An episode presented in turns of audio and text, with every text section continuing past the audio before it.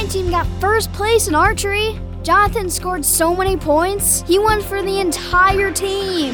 That's awesome. I know someone who did something just like that, but for the whole world.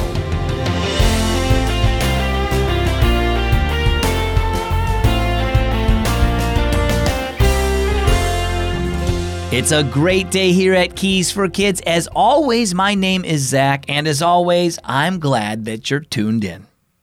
You know, last week I played in a golf tournament. Now, I'm not really that great at golf, but one of the guys on our team is a really good college golfer. And even though the rest of us on the team weren't so good, he helped us win the tournament. Jesus does that for every person who believes in him. You and I could never be good enough to earn our way into heaven, but his righteousness is all we need. It's like what Paul said about Jesus in Romans chapter 5 verse 19. By one man's obedience, many will be made righteous. Our story today is called The Best Team.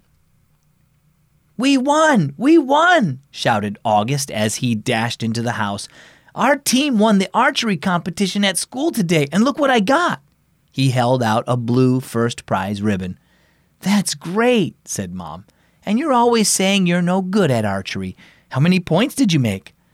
Only two, but it didn't matter because I was on the best team, Jonathan's team. He's the best archer in the whole school, August grinned. I could never win an archery competition on my own. Most of the others on my team couldn't either. But Jonathan won it for us. He made so many points, we wouldn't have had to make any, but the whole team got first prize ribbons. Mom smiled. Well, I'm glad you had a good time today.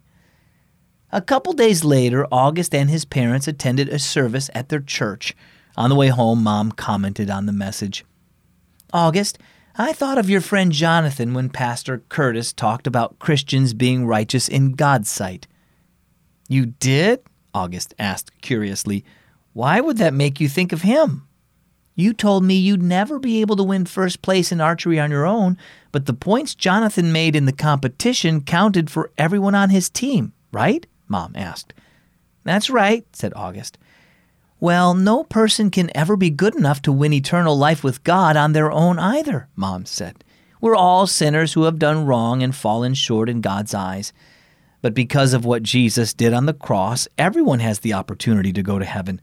Jesus won eternal life for us when he died on the cross for our sins and rose again, and all who trust in him are on his team, just like all the kids on your archery team shared in Jonathan's victory in the competition. All Christians share in Jesus' victory over sin and death. Wow, then we're members of the very best team of all, aren't we? Dad nodded. As Pastor Curtis pointed out, when we trust in Jesus, God sees His righteousness in us instead of our sin. Then we all share in His victory and receive the prize of eternal life with Him. We're members of His eternal team. So, how about you?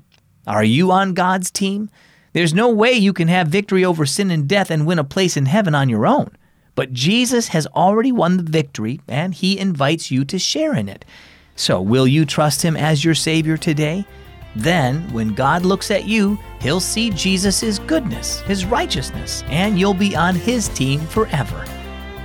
For more information on what it means to trust Jesus as your Savior, first get your parents' permission and then go to keysforkids.org slash salvation.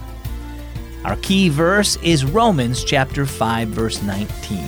By one man's, Jesus' obedience, many will be made righteous. And our key thought today you can be on God's team. There's even more great music and programs for you on Keys for Kids Radio. Visit keysforkids.net to tune in today. Well, my name is Zach, and I'm glad that you joined me today on Keys for Kids. We'll see you right back here tomorrow.